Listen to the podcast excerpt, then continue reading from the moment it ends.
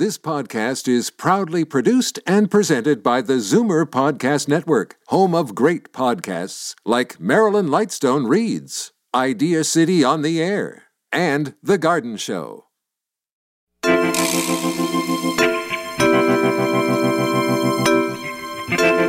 The stress response is not the problem. Stress response is crucial. But the key word is that stress is supposed to be temporary. So a good stress is you have a stress, then you have a recuperation period. Stress becomes bad when there's no recuperation period. Welcome to The Tonic. I'm your host, Jamie Bussin, and we're here to talk about your health and wellness. Today, we'll learn about the natural treatment of diabetes. We'll find out how to cope with stress and anxiety. We'll discuss cooking with chocolate. And lastly, we'll talk about eco friendly sleep. But first, a little bit of business. The Tonic is brought to you by Purely Natural. Their Liquid Greens Chlorophyll is the only line of soluble, grit free, and great tasting greens on the market. Liquid greens can easily be mixed with your favorite drink to provide a sustained natural boost of energy to help you get through your day. There's unflavored, which is great with orange juice. The mint flavor is cool and refreshing. Dark chocolate has all the health benefits of a salad, but with a great chocolate taste. And for that extra detox boost, try activated charcoal and mint. Enjoy the energy, enjoy the detox, enjoy the great taste. Purely natural liquid greens. Joel Thuna is a master herbalist and general manager at Purely Natural. He strives to improve the quality of natural products on the market and passes along his knowledge of herbal remedies through lectures and articles. Joel is a regular contributor to Tonic Magazine and also this show, and it's always a pleasure to have him here. Welcome back, sir. How are you? I'm doing wonderful, and how about you? I'm doing fantastic. So, we are at the tail end of the month, and this month, a lot of people are talking about blood sugar levels and diabetes because that's sort of front and foremost, and that's what we're going to cover today, yeah? Yes, it is. It's a subject near and dear to my heart as I am a diabetic. I didn't know that. Yep, I was diagnosed about 20 years ago. So I've been living with this one, and seeing as it's one of the things I live with, I have studied it a lot. Okay, well, I would think so. I know how much elbow grease you put into research, and I would imagine it's like maybe tenfold if it pertained to you personally. And I, and I really didn't know that, Joel. But I think you may have noticed that, you know, there's a lot more discussion about diabetes recently. Have you noticed that? Oh, yeah, it's insane. It's one of the uh, top three items I found in my spam box in my uh, email on a daily basis. The problem that drives me nuts is most of the spam I get about it is always the secrets doctors don't want you to know about diabetes or how to cure diabetes in 10 easy steps. And both of them are just a load of hogwash. Right, because doctors always keep health secrets from you. Oh, of course. And, and doctor com- would. And complicated diseases are always really easy to treat in 10 steps. Yeah, I hear you. Oh, yeah, no problem. One, two, three, you're done. No, diabetes is a complex condition and the nice thing is that despite it being complex, we know a ton about it because it has been so well studied for decades. And the reason that it's been so studied is because it, it affects so many of us. What, what are the numbers in Canada? It's actually quite scary. Now, if you look at diabetes itself, 10% of Canadians have been clinically diagnosed with diabetes. And, okay, 10% doesn't sound too nasty, it's, it's a lot. But then you add to that another 3% of the population that is undiagnosed and may never know they have it, but they actually do have it clinically. Yeah, you know, my father, who had various health issues throughout his life, only found out he was diabetic after he had a heart attack and required a quadruple bypass. Ooh. Yeah. So it is quite possible for one to have diabetes and actually not know it. Correct, because there's no quick and easy symptoms that you just, oh, I've got this, therefore I, you just don't know. So you've got those two, if you add them up, are 13%. And then on top of that, you have an estimated 35% of Canadians that are called pre-diabetics. Yep. And the difference between pre-diabetes and diabetes is actually really simple. It's you're really close, you're just not technically there yet. And any little missteps and you could be fully Right. diabetic. So your pancreas is being strained and it is still somewhat working, but you haven't sort of crossed the river yet. But a lot of this is sort of tied.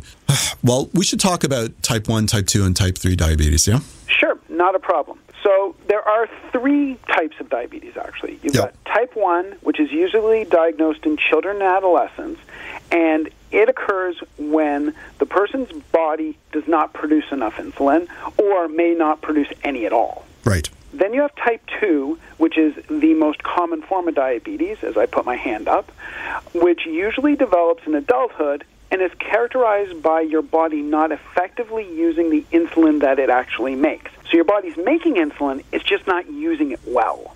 And then you have the third one, which is this gestational diabetes.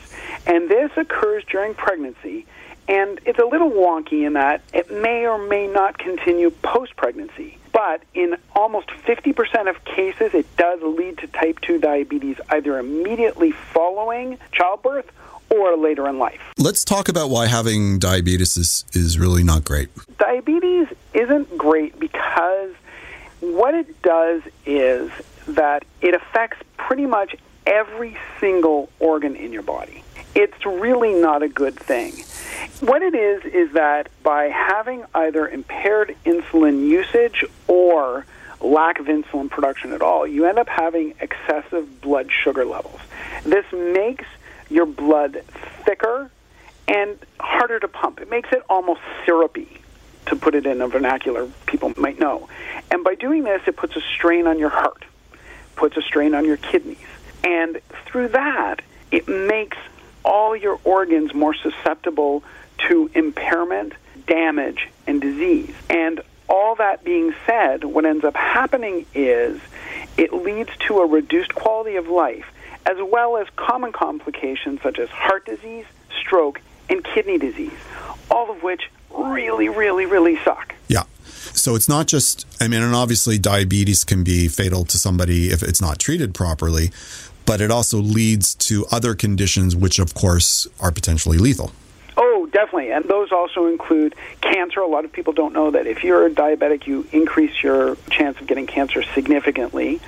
And you've got kidney failure, as we said, heart disease, blindness, nerve damage, and unfortunately, new research has found that it doubles your risk of depression. And that risk keeps increasing as more diabetes related problems develop. So is the depression related to the symptomology of the diabetes, or is there something physiological that happens when you have diabetes that makes you susceptible to depression? They don't know yet. It's relatively new research, but they, they just don't know. They, they can't answer that question yet. Okay. So, particularly with type 2 diabetes, and, and that's what we should focus on, there are ways, there are lifestyle changes that we can do that can assist us, right? Oh, definitely. And if you have diabetes, first thing you do, talk to your doctor because they have a whole kit explaining this and how to do it and strategies and ideas. You're not alone in this. Your doctor is your partner in going through this. Mm-hmm. And you want to use them. I, I can say personally, I have used my doctor and I talked to him about this. He's great and th- he's a partner with me in managing my diabetes. Mm-hmm. And the nice thing is, like many other conditions, diabetes is manageable. And it's not one massive thing you have to do. It's little things, just lots of little things that add up. And by adding up together, they make it manageable and, and quite livable without a huge big deal. Because you can do a combination of diet, activity, and supplements. The big three we, you and I have talked about since the day we met. Mm-hmm. Yep. and they work really well in diabetes to achieve your goal. And the goal in diabetes to remember is you want to blunt blood sugar spikes, both up and down, because diabetes gets worse the more high your spikes are going up with blood sugar and the lower your spikes go with low blood sugar. And what you want to do is narrow that range so the spikes don't go as high in either direction. And that is how you manage it. Okay. So, why don't we start with diet? What are your recommendations?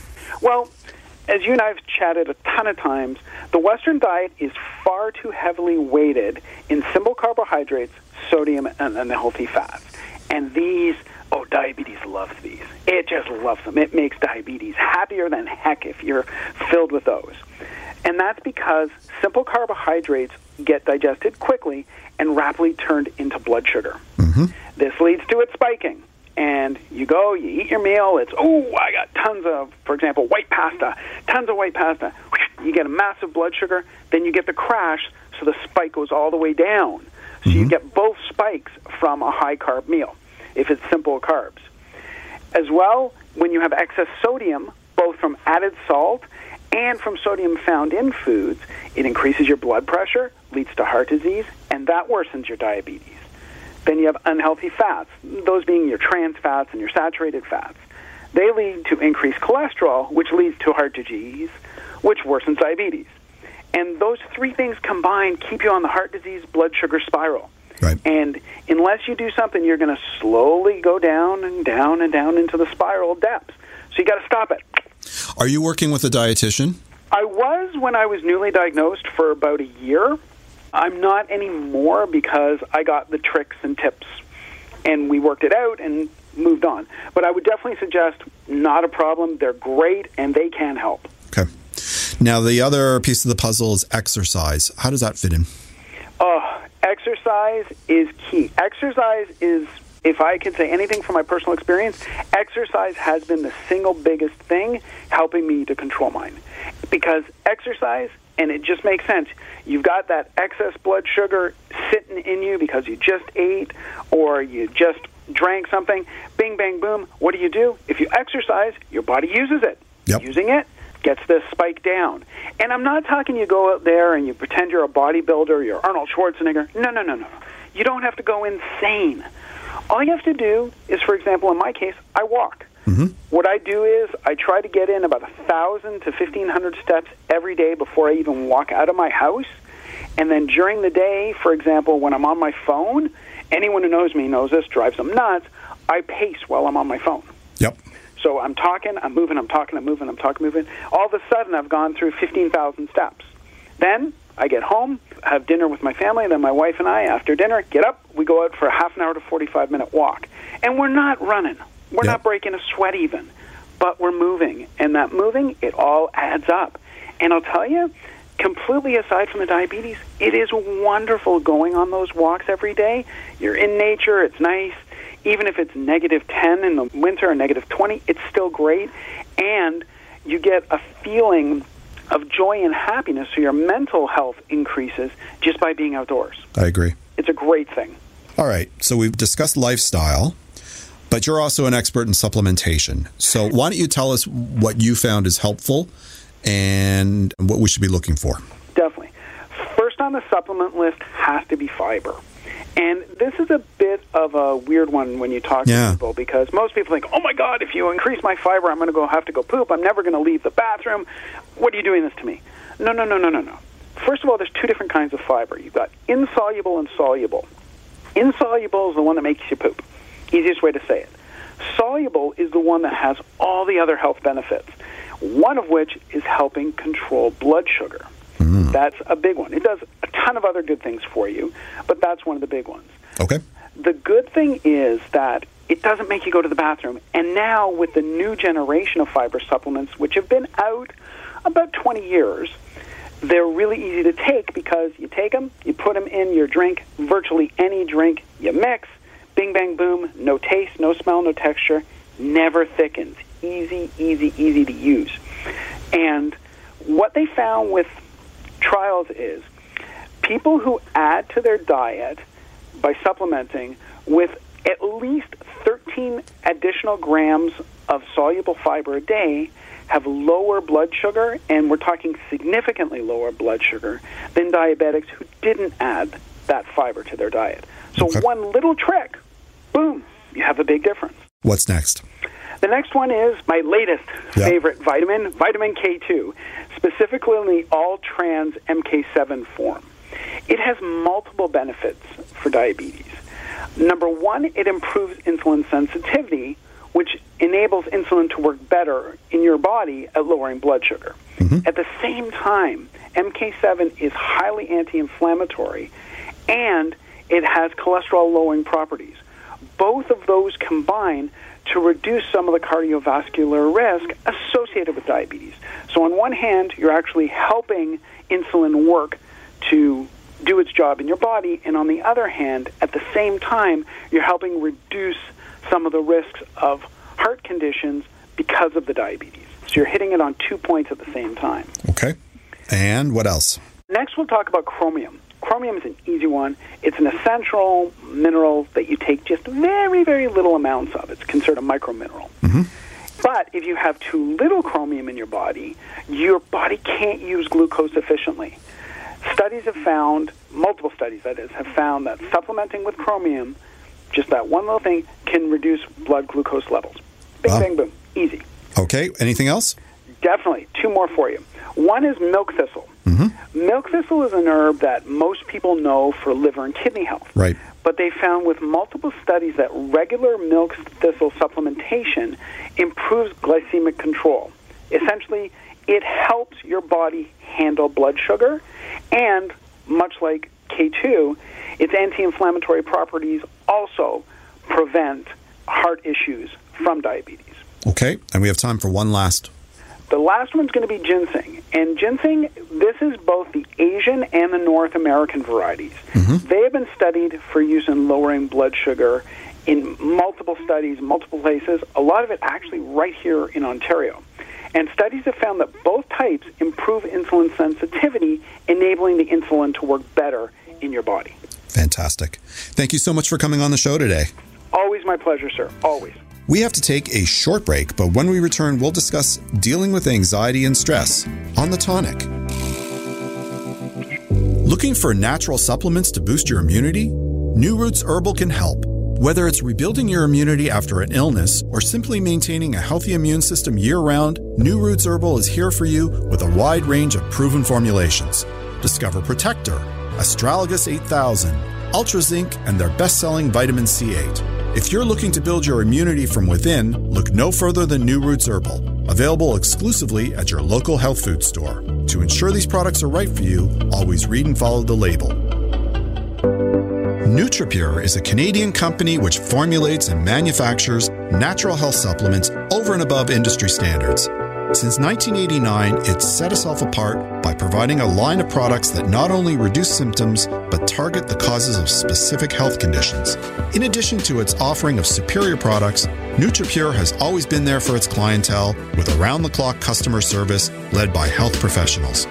Talk to their experts on social media about their stress and anxiety product, Relax LT, containing magnesium, L-theanine, skullcap, linden, and chamomile. NutriPure. Your health is their commitment. This is The Tonic on Zoomer Radio. Alexandra Leon is the second generation at NutriPure and has participated in the family business throughout her life. She's earned two university degrees in science at McGill before returning to take on the quality assurance department at NutriPure. She's now the public face of NutriPure and travels around Canada to participate in consumer shows. Her goal is to develop a close connection and a better understanding of people's needs in order to offer the best formulated products possible. Welcome back to the show. How are you? Very good. How are you? I'm nice and calm today, but we're covering a topic for people Quite the that opposite. exactly Yeah. for people who aren't. So, why do we experience stress? Stress is a crucial survival mechanism to a threat.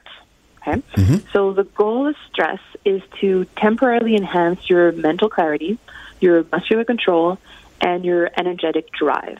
So think of, let's say you're standing on ice that's about to crack. Mm-hmm. Okay? You want to look for a solution. So you're going to look around, you're going to see, I don't know, let's say a rock. Okay? So your goal is, okay, I'm going to jump on that rock. And if ever you fall in the water, I have to be able to swim as long as I can until I get to that rock so I can save myself. Okay? So stress is very important and it plays a crucial role in our survival. Yeah, it's the flight or fight syndrome, right? Like it, Exactly. our ancestors had to be aware of danger and be prepared to deal with that danger, and that's why we're wired that way. Exactly. Yeah. So, if that's true, if that's a natural part of you know who we are and how we're wired, mm-hmm. why is stress problematic? The stress response is not the problem. Stress response is crucial, like you said, it's, it's very important. But the key word is that stress is supposed to be temporary. So a good stress is you have a stress, then you have a recuperation period. So think of training. So training is a great example. You're going for a run for, I don't know, half an hour, and then you take a full day to recuperate before you stress your body again, right? Mm-hmm. Yep. So that's how stress is supposed to work. Stress becomes bad when there's no recuperation period. So when you stress, your organs work at a much faster pace because they're surviving. They're trying to give you the optimal capacity, right? So if you don't give it that recuperation time, it's like if you were working at that faster pace for, I don't know, let's say a month where you're stressed out. So you're actually aging your body, so physically aging your body faster. So, and we know this because if you look across the world, they've done a lot of studies on the lifespan and people who are stressed out. So the more stressed out people are, the shorter their lifespan. Right. So you're saying that the real villain is chronic stress, right? It's it's Exactly. it's the stress that doesn't go away. It's the stress that we carry Exactly. with us from day to day. Yes. Mm-hmm. And I would imagine that's an even bigger problem during this lovely pandemic that we're living through, right? Yes, exactly. Yeah. So obviously, some people will react to different levels. Yeah. So there's always differences between individuals. Mm-hmm. For example, depending on the upbringing that you've had, so some people have learned to, well, they've been raised in their environment with healthy coping mechanisms. So from a very young age, they've learned to cope with stressors. The pandemic is an amazing example of this. You can't take out the fact that in the world there will be stressors. You can't take that away. But what you can do is is learn to cope properly. But there's a lot of other factors. I mean, upbringing and, and, and psychology is, is very important, but there's also a lot of factors. So, for example, age is really great example of this. If you take the difference between an elderly individual and a child, so you take an elderly and a child and you move them into a new house. The elderly individual will adapt much slower. Okay, so it's going to take them maybe a month, but it's going to be less intense for them. So you know, they're going to learn, okay, uh, I have to, okay, the bathroom is here, or the, you know, the stairs are here, or I have to reach here to get my pots, this is this. So it's going to be a little bit of a stressor, but for a longer period of time. A child is complete opposite. A child will adapt much quicker, but the initial impact is much stronger. So a child that comes into a new house will, for example, be like, okay, like, where's my toys? What do I do this? Where's the park? What is that? And they're going to be very stressed for a short period, let's say like a week. But then afterwards, it's going to be like, okay, it's my new house. It's fine. It's this. It's whatever. So there's a lot of factors that affect individuals. So even with people who cope with stress differently, there's going to be negative impacts of stress for everybody, right? Yes, exactly. And it's not just, we're not just talking about neurological if negative effects. So stress has negative effects in different parts of your body. So it's not just your nervous system, it's going to impact different systems as well. So, like we were talking before, stress has a specific goal. So the goal is to keep you alive. So it redirects your body's energy to prioritize the system in order to keep you alive. So it doesn't really care if you live to 100 years old, it just cares if you're alive now, right? Mm-hmm. So in order to do that, it deprioritizes certain system in your body. So the negative effect of stress will also impact, for example, your immune system. So let's take the example we had before of the person standing on ice. You don't really care if you have a virus in your body at that point. No. No, you just want to get to that rock, right? Yeah. so stressed individuals will have will be a lot more likely to get sick than a person who wouldn't be stressed. They will also have a lower pain threshold because their nervous system is so heightened, so sensitive that just a small add-on will be very painful. It also affects the digestive tract, so it heavily downregulates the digestive system, which means that people who are stressed out are usually a lot more sensitive to food, so they'll develop allergies or intolerances. They can also get dysregulated when it comes to their intestinal tract. So, for example, some people with chronic stress will have chronic diarrhea or chronic constipation. Another really important negative effect of stress is the effect on the brain. So, permanent stress decreases attention span and thinking capacity. Hmm. Yeah. So, even though before I said that stress causes clear thinking, it does, but it also affects your attention span. So, if you take the, the scenario we were saying about the person on the ice, Yep. every single aspect of their environment is crucial for their survival, right? You're thinking about the thickness of, of the ice, the distance to the rock, if somebody's coming who's going to come and save you, something like that, right? So your environment is super crucial, right? So take that reaction to your environment in a situation where you're talking to someone about how to get to the coffee shop. Right. Okay? Instead of focusing on what the person is saying, you're still getting those inputs from your whole environment. So Right. you're thinking while the person is talking to you about, I don't know, the car blinking his flasher and the piece of gun stuck on the, the sidewalk.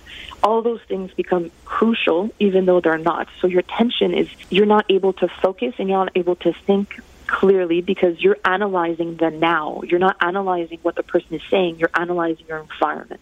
So you're, you're taking in the criteria and the impacts Mm-hmm. that you're sensing in the moment as opposed to being able to plan for long term issues or intellectualizing or positing or thinking or, you know, it's all, Yeah. it's all sort of reactive as opposed to a controlled thought process. That makes sense. Exactly. Yeah. Yeah. That's perfect. Yeah. So why is it so difficult for us to stop stressing?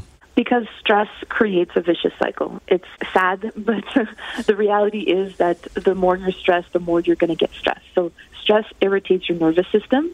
So over time, your nervous system becomes highly sensitive.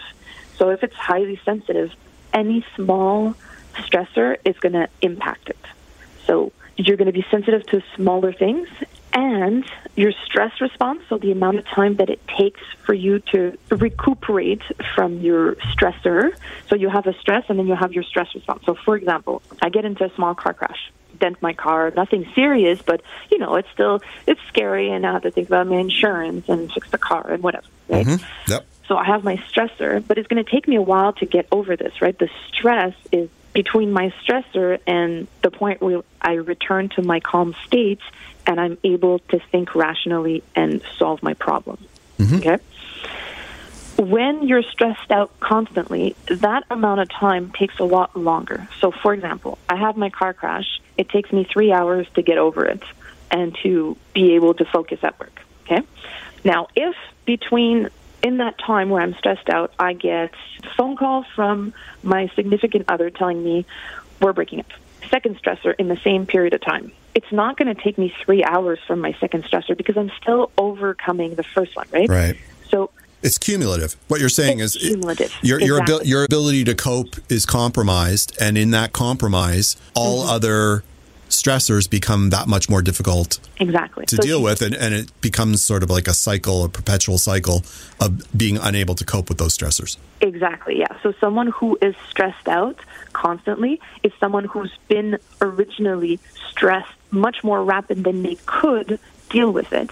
And then they they've never been able to recuperate. So a chronic stressor is just someone who's constantly trying to recuperate from their last stress, but without being able to.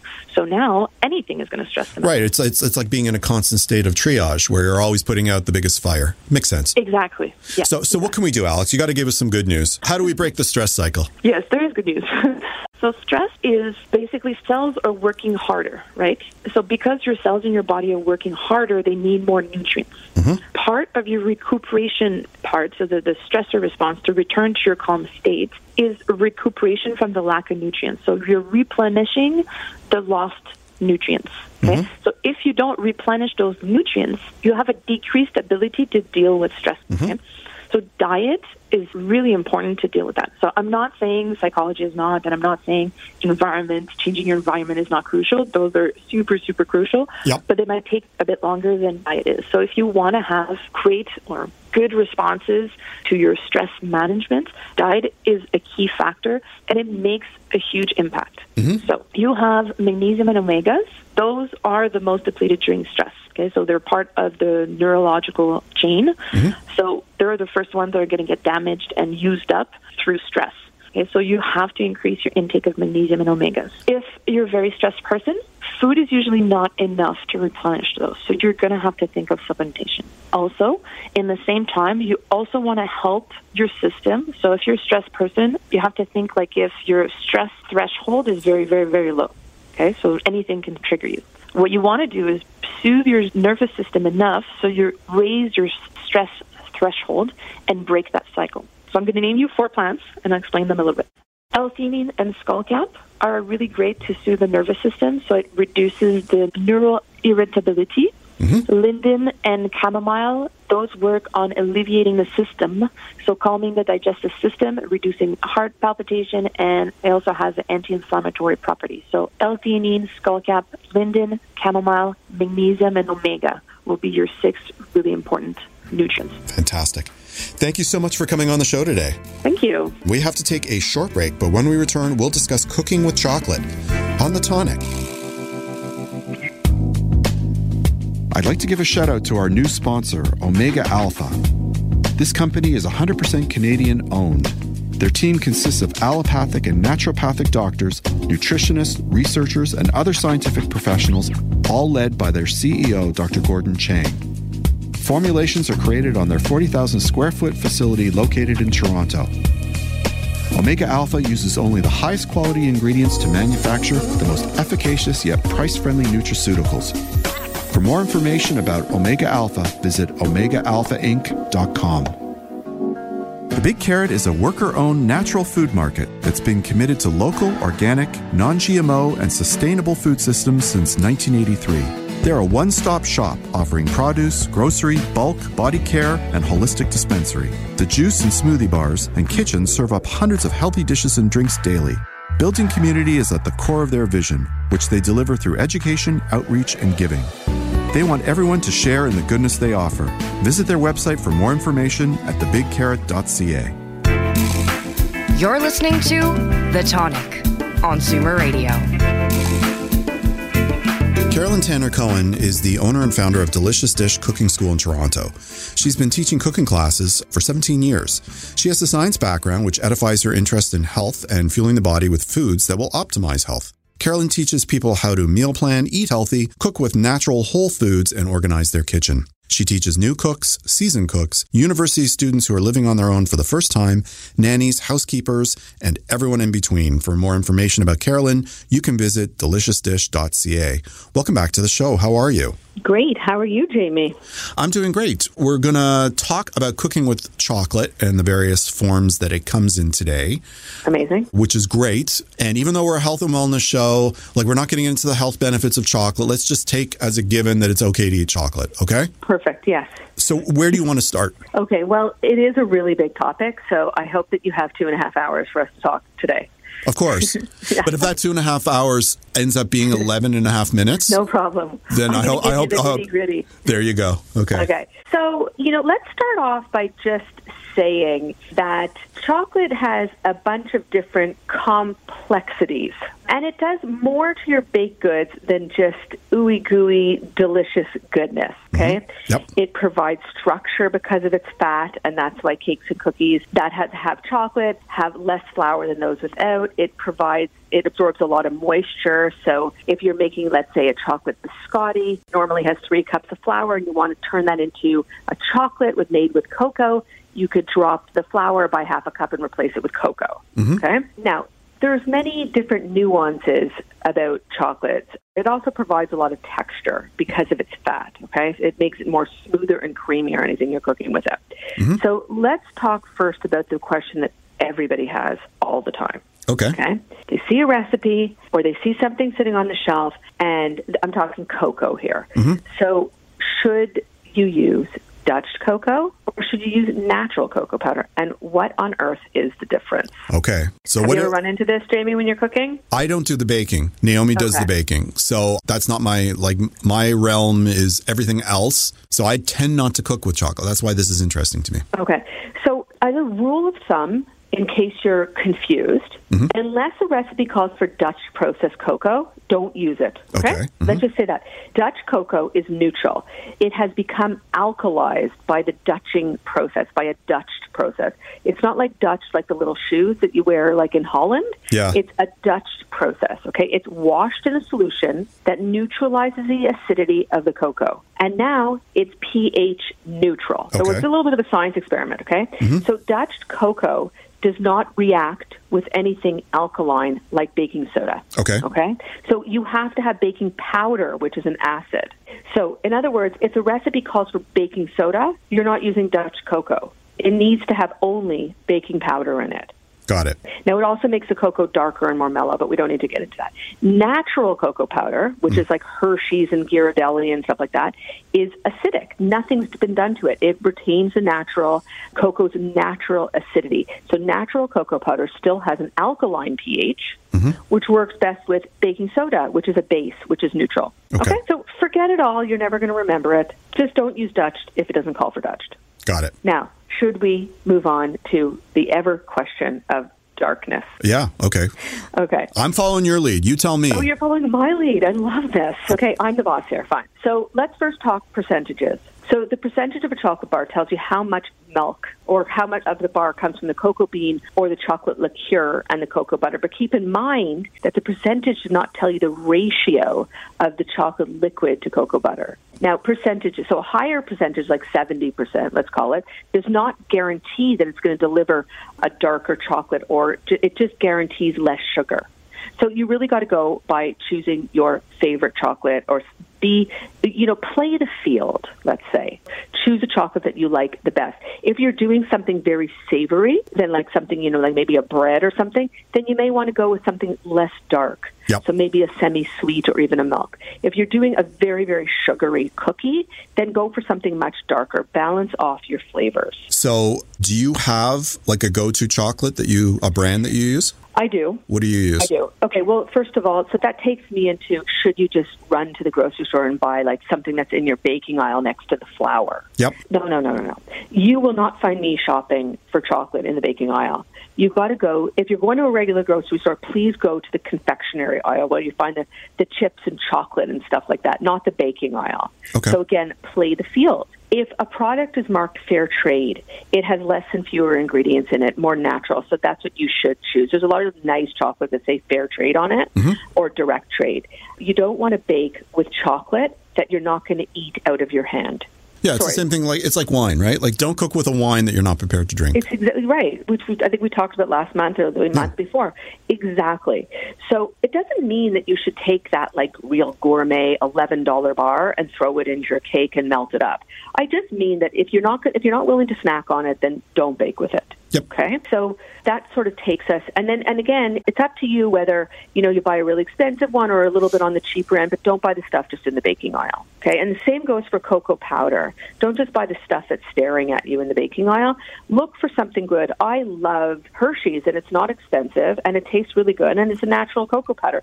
Ghirardelli's really nice. Mm-hmm. Cocoa powder. I'm not talking cocoa powder. What but about chocolate? What do you use? I have a few preferences, but my go-to is the Lindt bar. And okay. the reason why I really like it is because it's always available. I also like the green and blacks, but the Lindt is always available and it's very thin. Yep. And it's a 100 gram or 4 ounce bar. Yep. And it breaks really nicely. And it's just, it's not very expensive, always available, and excellent. I know that Naomi prefers Callebaut. I was just going to suggest Callebaut. Yeah. Harder to find. So it's not something you're going to run out even to, you know, your local, uh, as they say in Quebec, dépanneur to buy corner store to buy a chocolate chocolate. You won't find Callebaut, but you can get Callebaut in bulk at Johnvince. yes, you can. They have all. So they have the solid blocks. Yeah. They have milk. They have variations on the darkness. You can go up to seventy. They also have the chips and the little and uh, the wafers and the wafers and yeah. they they really have all of it. So if you are serious about baking with chocolate, I recommend that. Then I totally Actually, so let's talk about whether you should use bars, blocks, wafers, chips, or cocoa, and when yep. to use each one. So this is just a short form Coles notes. Yep. Okay. Mm-hmm. So bars. Now we're talking about those thin Lindt bars or a thin Callebaut bar. They're really good for cookies, puddings, cakes, hot chocolate, as long as you don't want the sweetened stuff. You could buy in a bar Callebaut, Valrhona, Lindt. Those are three very popular brands. Yep. All really, really good. Okay, and you could buy semi-sweet, which is around 45 to 60, or dark, which is anywhere from 60 to 90, let's say. Yeah. Mm-hmm. And then, of course, white and milk as well. Now, you could buy blocks, which is very similar, yep. but much, much, this is for larger format baking, but it's much harder to chop, and I really suggest using a serrated knife if you are going to try to chop. Uh, I'm responsible for the chocolate chopping in the house. Yes, what do you use? I'm an expert. I actually use a chef's knife. Yeah. Or a cleaver, but yeah. you have to be careful. Yes. And you kind of do it, I kind of shave it, but yes. I, I can break down chocolate like nobody. Honestly, Well, it's it's a great it's, it's a great skill, but it's it's not easy because you can cut yourself because the chocolate like it's really thick, really thick. It re- and you could break a sweat, and then you're going to Yeah. get water in your chocolate. Well, you know, I work out, so I don't really. Oh, you work out. I Okay. do. So there's not a lot of sweat in our chocolate, but it is work. But actually, when you shave it down like that, it melts really evenly. So it that's does. Actually, so let's talk about this. Actually, I'm going to jump forward for Yeah. one second. Yeah. Wafers, okay? Yeah. Mhm. Because I'm going to save chips for the last. Wafers. So wafers are very similar to bars and blocks. They're just much smaller. They're like little discs. Yep.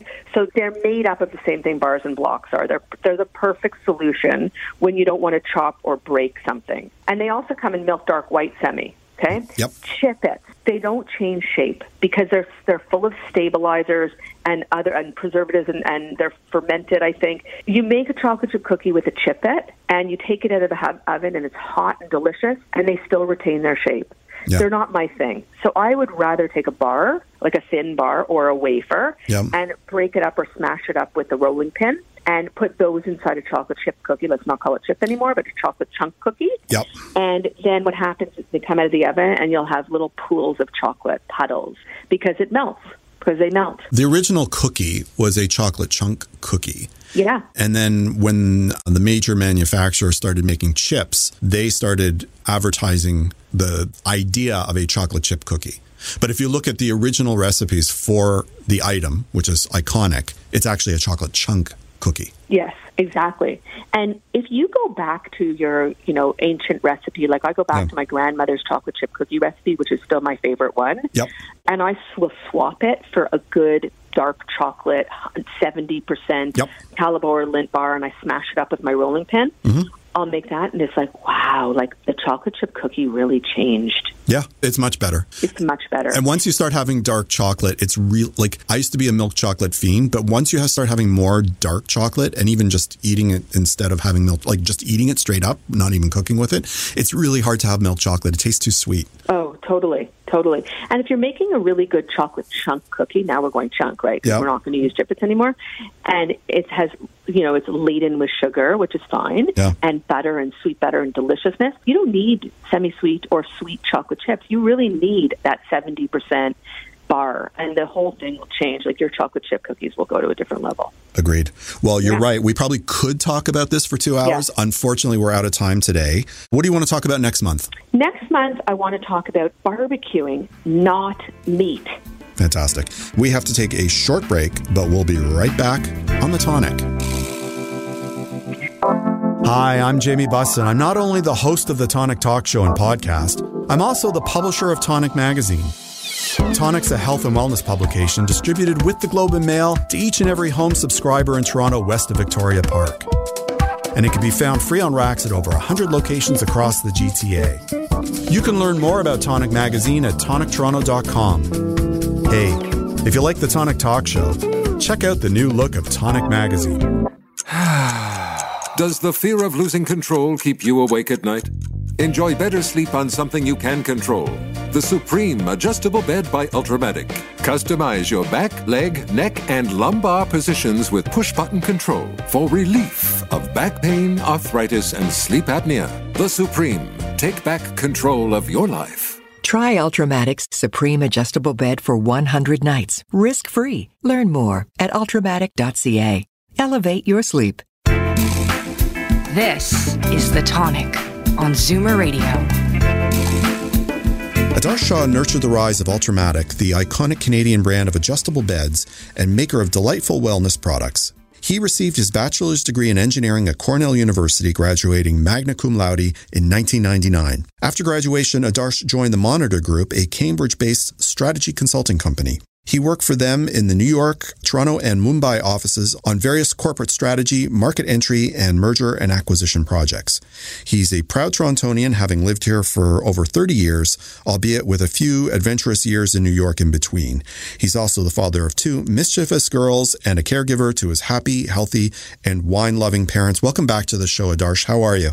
Thank you, Jamie. I'm doing great. So, springtime has always been the time where we start talking about eco and green. It always coincides with spring, green shoots coming up through the ground, and green is on our mind. So, let's talk a little bit about green sleep products. Make sense? Absolutely. And I think very appropriate as uh, Earth Day just passed. Exactly. That sounds good. What are most mattresses made from? Well, today's mattresses and pillows actually are mostly made from synthetic material like petroleum based polyester in the fabric or polyurethane foam in the actual filling of the product. Now, polyester is the primary component in the covering fabric, but you can find polycotton options sometimes. But if you look at the majority of mattresses, they use almost 100% polyester fiber. Okay. And is it possible that we can use eco friendly materials? Because polyester is not, I think we can agree. Yes. In the top fabric of the mattress or the pillow, there are some options.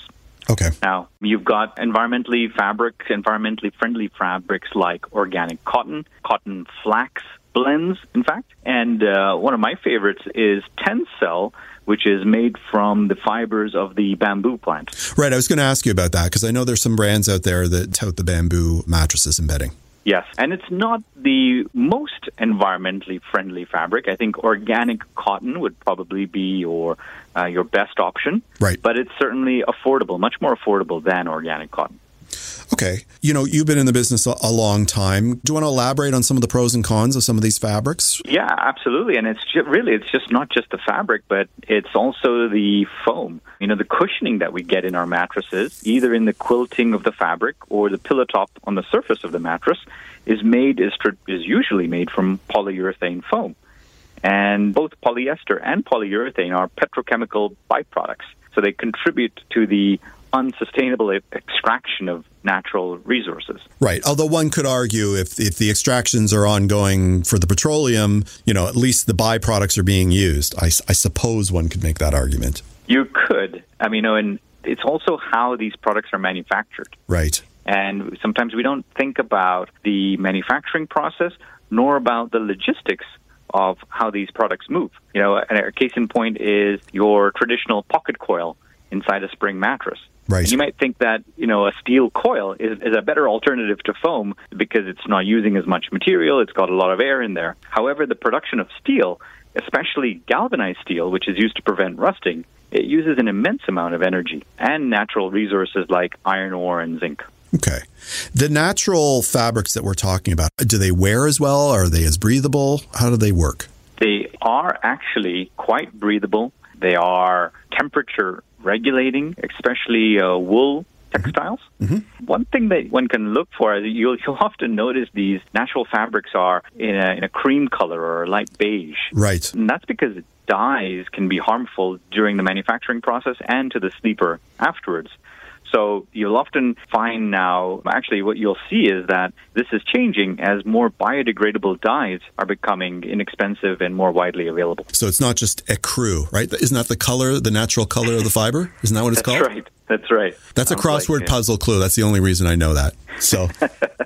So let's talk about comfort. Are there any differences between the eco-friendly and non-eco-friendly products in terms of comfort? Yes, and you know you have to ask yourself is you know well people have been sleeping for a long time, you know for millennia. Yeah. Why did we all of a sudden start using springs and foam and, and so on? And to tell you the truth, it's actually been a recent innovation. Steel coils, mattress springs, were invented in the mid 1800s. Mm-hmm. Polyurethane foam was invented in the 1950s, and, and memory foam was invented by NASA in 1966. So, you know, what were we sleeping on before these components came on the scene, and why are we not using them? Right. So, you know, I think that's your, that's your question, and one of the biggest reasons is that those those natural materials that people used to use, like cotton, wool, and feathers, they didn't have the same resilience as steel and foam has. Mm-hmm. And people found that they would sag uh, very easily and would not be pressure relieving. Okay. So so really what you're saying is historically the innovations of the coils and, and the and the polyurethane actually added to our comfort and that's why they were being used and favored, right? Comfort and durability. Okay. Absolutely. And cost at the end of the day because it prevented people from having to change out their mattresses more frequently. Okay. But is that still the case? I would presume technology has sort of made the eco friendly products a, a, little bit more durable and perhaps a little bit more comfortable, yeah? Yeah, absolutely. I mean, you know, it's undeniable that consumers today, all of us, we want eco friendly green options. So, you know, the manufacturing industry furniture and mattress industry hasn't been blind to that, and there's been a lot of innovation behind the scenes to try to create green options. One of the earlier options was a polyurethane foam that could be made with a soy based chemical mm-hmm. or castor oil. Yep. However, we soon discovered that the composition was so small that it really wasn't, it was kind of a smoke and mirrors. You mean it wasn't so eco friendly as we were led to believe? Correct. The, really, the best innovation that's really occurred in the recent past has been the invention of latex. Right. And that was developed by Dunlop. A lot of people know the brand. It's connected with a lot of rubber products. Yep. It was developed in 1926 and came from the sap of the rubber tree. So that organic latex is is great. It's pressure relieving. It's very durable. It's resilient, and so that's a great option. But one thing to note is that manufacturers have manufacturers have now been able to manufacture synthetic latex, mm-hmm. combining a little bit of petrochemical byproduct with natural latex to to kickstart the process it's really important to read the fine print and, and, look for certifications. Okay, so if we're talking about certifications, what should people looking for eco friendly bedding be looking for? So for latex, one you could look for is uh, the GOLS certification. That's G O L S, mm-hmm. stands for Global Organic Latex Standard and it certifies that the natural rubber came from a certified organic plantation. And it also stipulates that the mattress must be made with more than 95% certified organic raw material. Okay. Another one is OEKO-TEX. This one's very popular. And that certifies that the textile or, or the fabric has been tested for harmful substances and that it is harmless in human ecological terms. Mm-hmm. There are three more I'll mention real quick. Mm-hmm. It's a GOTS, G-O-T-S. It's another certification for certifying the organic nature of wool, kapok, and cotton. Yes. And it prohibits chemicals used that could cause cancer, birth defects, and other harmful concerns. Mm-hmm. RDS is a standard for the ethical sourcing of feathers. It prohibits the removal of feathers from live birds and prohibits the force feeding of birds. And the last one I'll mention, which we often see on buildings these days, is the Green Guard Gold certification. And it's quite tough to achieve, but it sets a maximum level of emissions for the product as a whole with the ultimate goal of improving uh, indoor air quality. That's very helpful. The other side of the equation, I guess, is the disposal of existing mattresses. And is it possible to recycle a mattress? It is. There are uh, a few companies that do that. They'll strip apart the fabric and the foam and the steel, and they will recycle it. There is a cost for it. Recover Canada is one option. They'll come and pick up your mattress, or they have drop off depots in the GTA. And uh, we at Ultramatic, we can also recycle your mattress for you. We can sanitize it, and we'll either donate it or recycle recycle it. And you can call us and ask us about our sustainable sleep options. Is there a charge when you do it at Ultramatic? Not if you're purchasing a system from us. Okay. Let me ask you a question. So, are you seeing a greater percentage of your customers opting for the green options, or has it remained static over the last couple of years? You know, it's it's certainly been something that we get asked a lot more about. Mm-hmm. But it's really important to not get worried about finding the most eco-friendly option possible. I get a lot of concerned people trying to really optimize every single component of the mattress. Right. Because you might be compromising other important aspects of the purchase decision. After all, you know, we let's not lose sight of the main objective, and that's to get really good, refreshing, and safe sleep at a budget, at a price point that works for you. Well, that was going to be my next question. My experience is that sometimes the green products carry a premium that is difficult to rationalize when you're looking at other products in the market. That's right. And while things are getting more affordable and we are able to make eco friendly mattresses and source products in a more efficient manner, which uses less transportation, I think that there is no maximum limit. If you want to spend money, if money is of no no object, there's no probably no maximum limit to how far you can go. But you know, it's really important to think about your ultimate objectives: improving your sleep quality, and making it work within your budget. If people are interested in learning about the green options at Ultramatic, what's their best course of action? Call us anytime. We're open every day. We have a 1 800 number. You'll find it on our website, ultramatic.ca. Or, of course, stop into our store. We're at Bathurst and Lawrence, and we are actually open. We're allowed to stay open during this lockdown period because we do specialize in health and wellness issues. Fantastic. Thanks so much for coming on the show today. Thank you very much, Jamie. Thanks to all my wonderful guests Joel Thuna, Alexandra Leon, Carolyn Tanner Cohen, and Adarsh Shah.